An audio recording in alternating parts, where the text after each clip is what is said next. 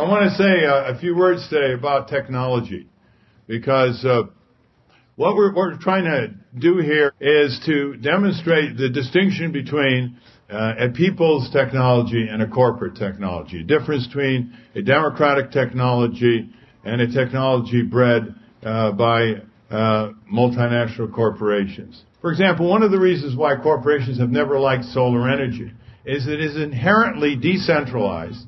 It's inherently in abundant supplies, you know, three billion years worth, we're told. Um, and it's very difficult to monopolize, to cartelize, or to embargo. Uh, you know, one way to get solar energy quick is is to make sure that Exxon owns the sun. If Exxon owns the sun, that give it solar solar energy. I don't know about you, but I grew up with a healthy fear for our planet's future. With headlines that read we only had 40 years of oil reserves left, about wars in the Middle East, and documentaries about who killed the electric car. And it felt like the world as we knew it was headed towards a cliff and there was no possible way to save it. But I also got a car at 16 and a truck at 21, and I got 15 miles per gallon. I turned on my lights at all hours of the day and left them on when I left the house. And I took for granted the creature comforts that the system bestowed upon me, even while being scared of the cost. These problems still exist today, but we have come a long, long way in the past 20 years towards solving these problems. Also, over the past few years, I have started to take for granted how quickly that all of this has changed, because in my mind, it hasn't changed fast enough. I have been frustrated, as many have, that alternative energies and technologies have taken so long to find their place in the mainstream culture. But I have grown accustomed to a fast rate of change that allows me to forget that for most of our history, change has happened very slowly. That the change that I have been able to see in my lifetime is actually the product of years and years of work by people who have fought their entire lives for a cause. And that even my ability to expect change at a faster rate is a product of the work that they have done. In the next three episodes, we are going to talk to renewable energy visionary John Schaeffer John's company, Real Goods, was the first to widely market and sell this technology. We will learn how his life on the commune influenced the rise of solar panels in California. We will talk about how innovation and change often occurs on the fringes of society. And we will also learn about the state of solar now. This series is about solar, and this is the Inheritance Project.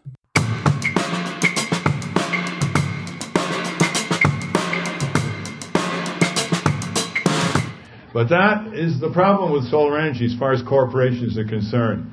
Too accessible, too decentralized, not subject to control, and infinite in source. This is audio of then Green Party presidential candidate Ralph Nader speaking at the Solar Living Institute's annual Solfest Festival in Hopland, California in 2000.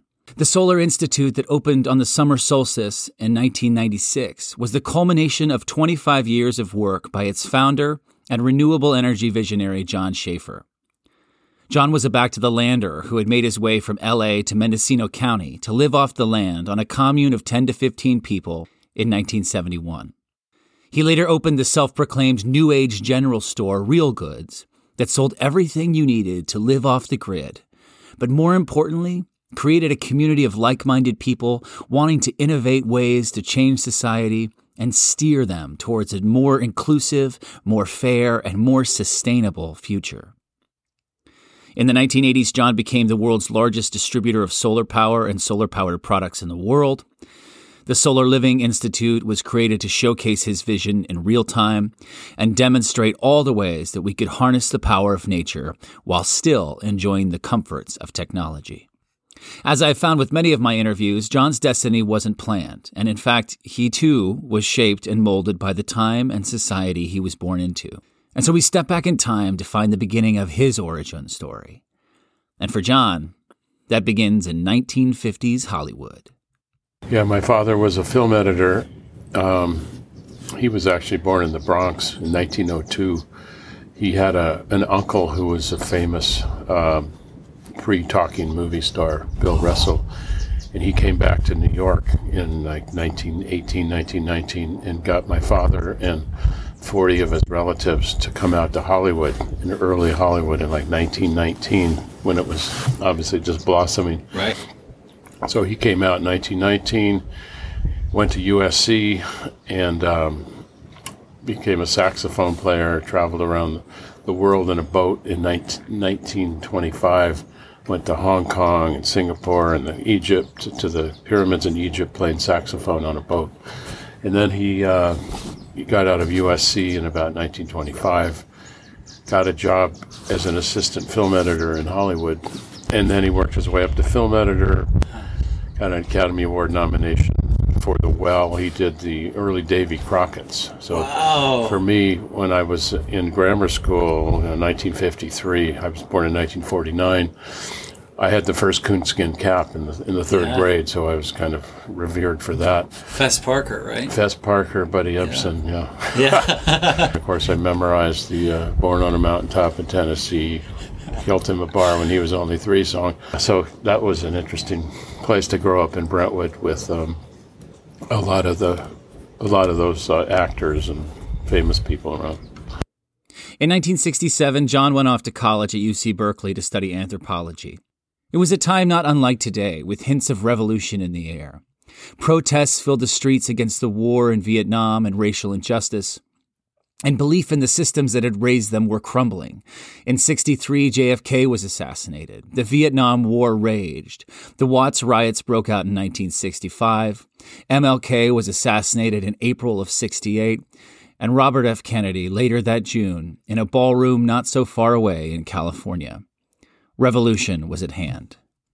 Didn't know what I wanted to do, but when I, I got to Berkeley, probably three days in, into Berkeley, living in the dorms, I smoked my first joint, and um, a whole new world was born. This was the summer. This was early 1967. The Yeah. summer of love was coming, and you know Jefferson Airplane, the Grateful Dead, and all Right. of the rock concerts in San Francisco, and the Fillmore and Winterland. And at the same time, like the first week I was there was Stop the Draft Week, so the buses were rolling down, and we would go out in the streets and stand in front of the, the buses with the draft people being drafted, and Yeah. you know chanting "Hell no, we won't go," and "Hey, hey, LBJ, how many boys did you kill today?" And, and then it was People's Park with um, we we took this vacant park that the university owned and planted gardens in there and flowers and became this real people's mecca.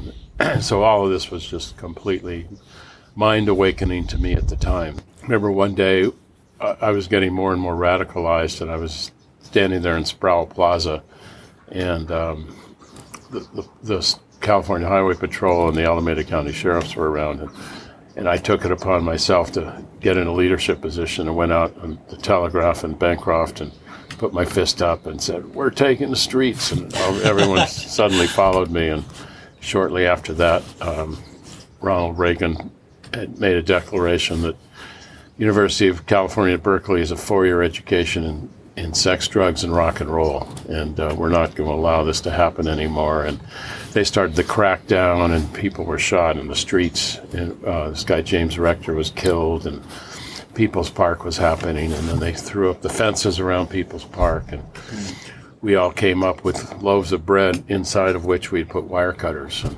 what- they thought we were coming to a potluck. Yeah. We, we were coming to cut down the fence, which we did. Wow.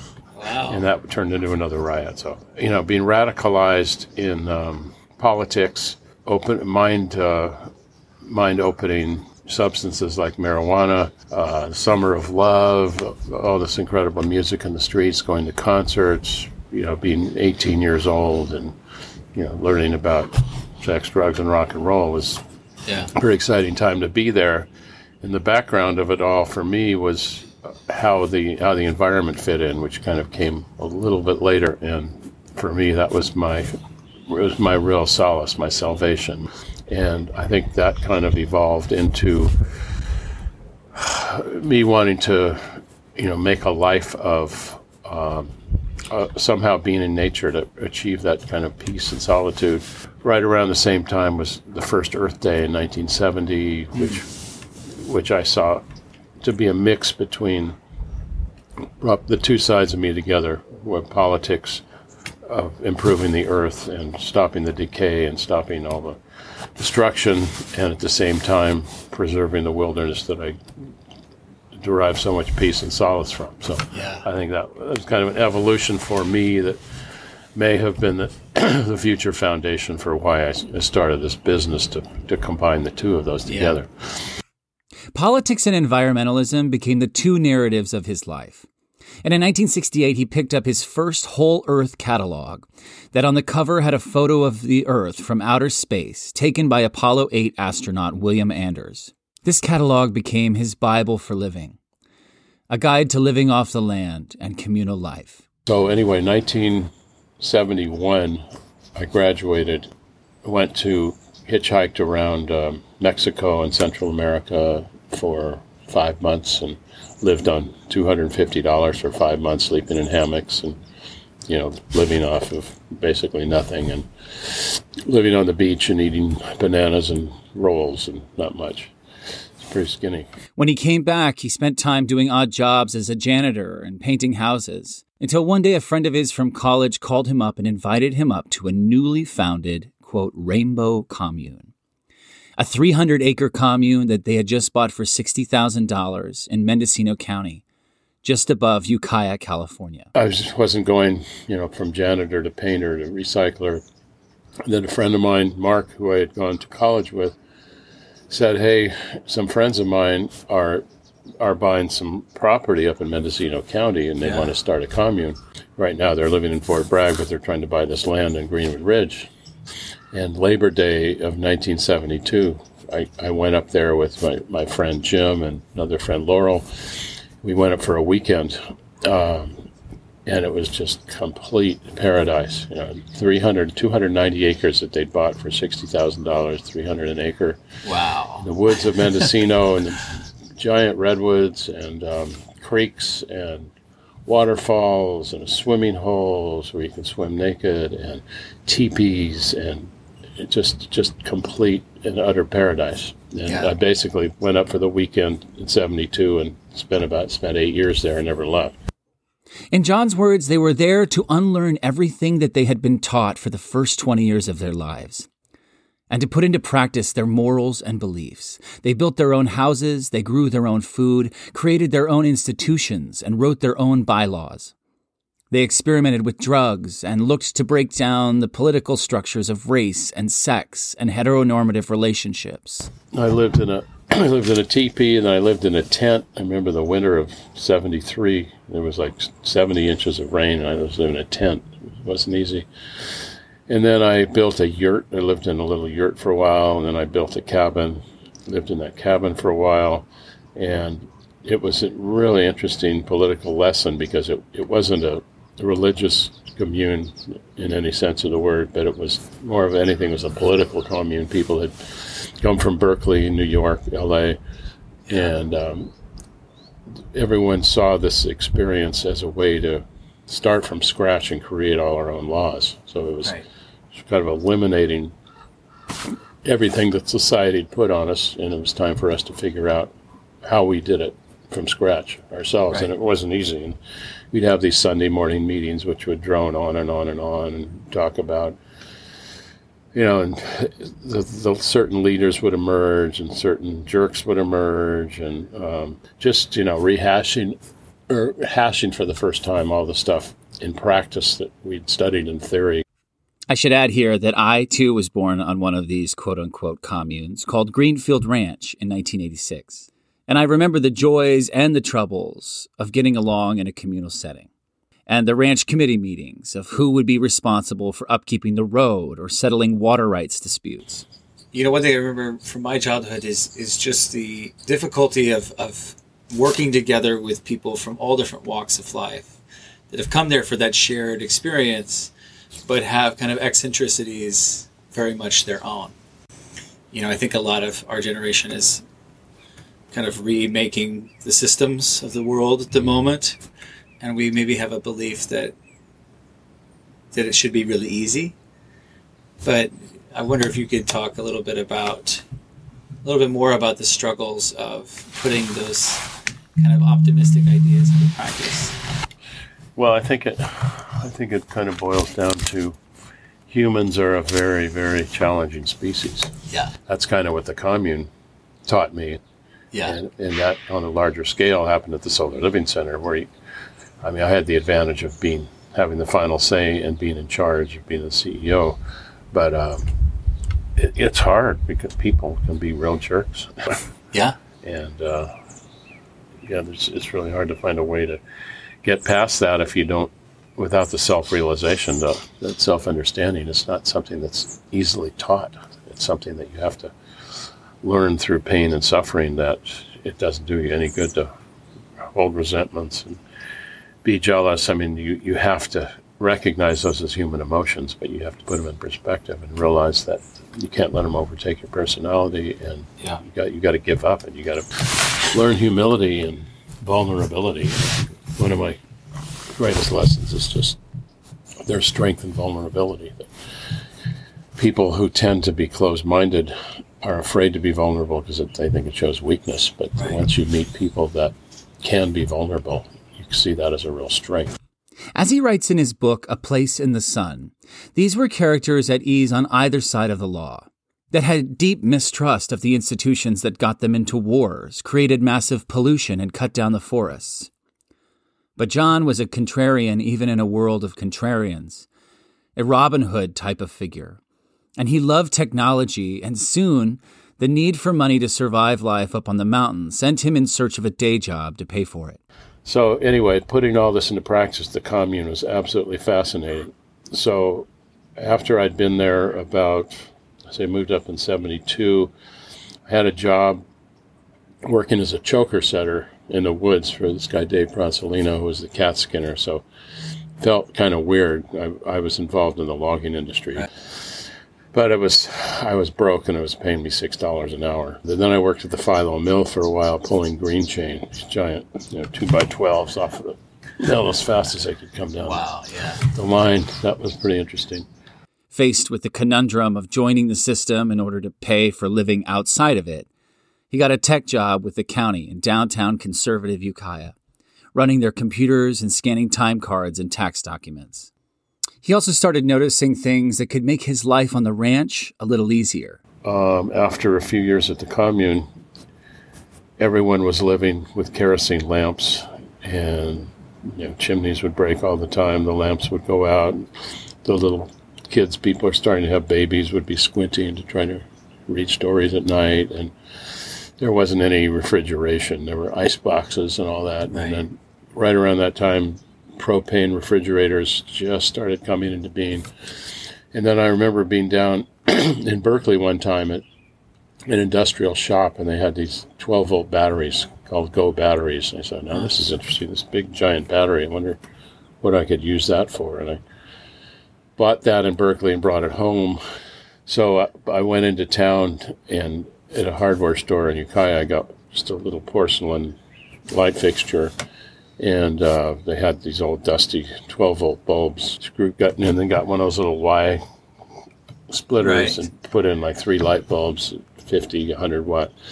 And then I took the two wires off the edge of those bulbs and put one to positive and one to negative and just like put some tape it around terminals. And all of a sudden the, the lights lit up. And was, this was like complete aha eureka moment for me that I could actually light light bulbs in this house that I'd been living in for four years in the woods with, with kerosene and candles. And people that could see in the commune that I was experimenting with it, this stuff, looking at me askance, like, what, is, what does he think he's doing? You know, we are, we're a commune here in the woods. We don't have these kind of city bullshit creature comforts here. But um, I, I kept doing it. And now that I had the light, the question was, how do you charge the battery? And I, I found this, there's this place in Laytonville. This guy, Jim Cullen, had just started this business called the, the Wilderness Home Power System and how to do it. And he'd put together a little kit. And in the kit was a, was a solenoid valve that you could put in your car and then hook up your alternator to it and allowed you to charge a secondary battery in your trunk as you were driving, charging your main battery. So I had a little, this a little yellow Volkswagen Bug convertible and the seat was gone for some reason. So we put a redwood stump in there with my seat. yeah. And of course, there were no seat belts, and uh, so I had 35 miles in, 35 miles back every day. So I thought, here's the ideal situation for my solenoid to charge my battery. So I had that big giant Go battery in the trunk. Every night I'd come into work, go back, and it'd be charged. For the first time, John had lights on the ranch, and he had a way of charging that battery every day to and from work. And so he started asking himself, what else would run off this car battery? Pretty soon, I found a store that was selling uh, TVs for the for the RV industry, 12 volt televisions. Yeah. There's a 12 inch 12 volts. So I picked up one of those. I you know had it under a blanket in the car. If anyone had seen that at the commune, I would have been toast. You know, I probably right. would have been evicted immediately. the, the, man's TV, the evil uh, society yeah. TV. Anyway, so I I brought it up to the house and the only channel that came in really well was NBC. So that Saturday night, we put on um, Saturday Night Live. This was in the early days with Gilda Radner and John Belushi and Dan Aykroyd and Roseanne Roseannadanna. So one by one, I I invite my closest friends at the commune up. Don't tell anybody. Tell right. anybody, but come up here. And, and I had this beautiful loft upstairs. We'd lie back in bed, and here we were. We'd been here for you know three years. Hadn't ever seen TV or anything like this. And here we're watching Saturday Night Live and funny right. and revolutionary. There was this movement happening of all these people that love to be in the woods and getting out of the cities. All of a sudden, we're landing here. So I thought, what what could I do to enable all of these people to, to do what I'm doing here to kind of popularize this this uh, alternative energy in the woods?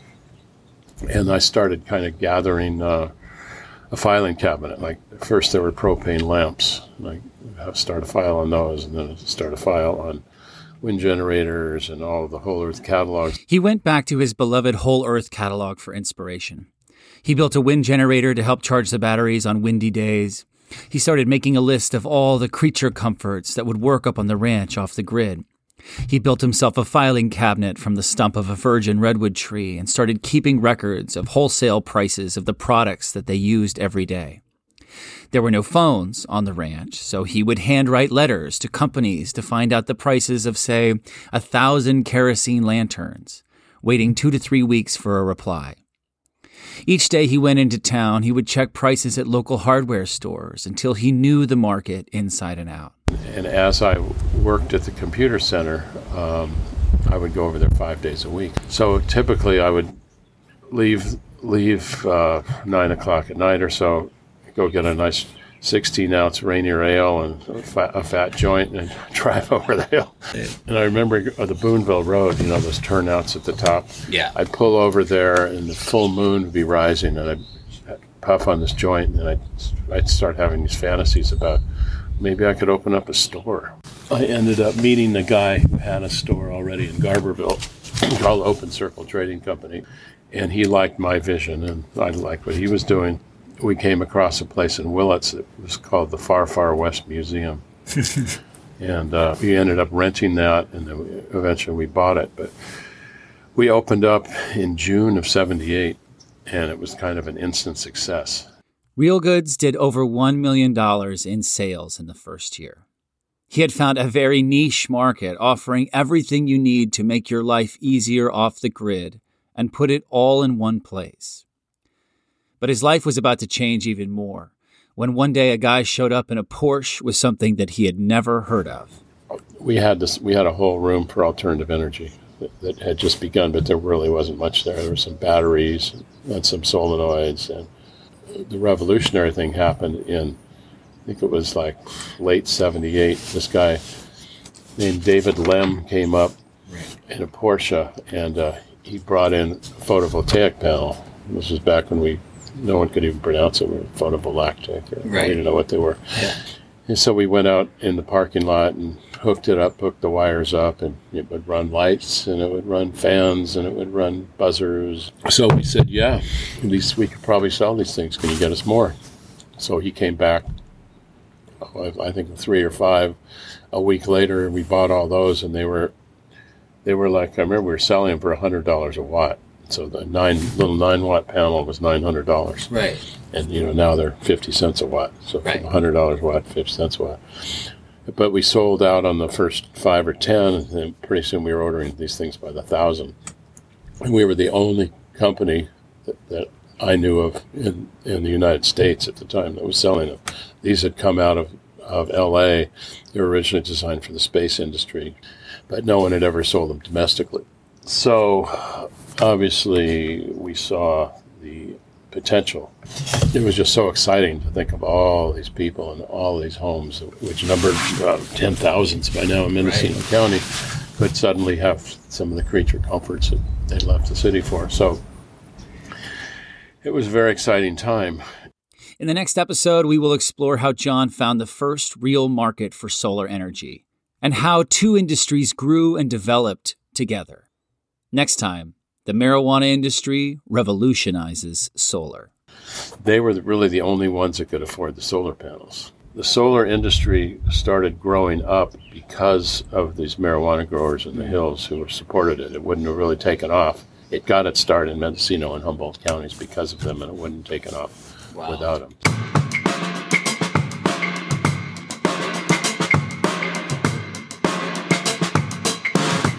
Special thanks for this episode go to Maria Gilardin at TUC Radio for all her help tracking down Ralph Nader's speech. And special thanks to Mackenzie Bell and Laurel Near for their help on this episode. See you next week.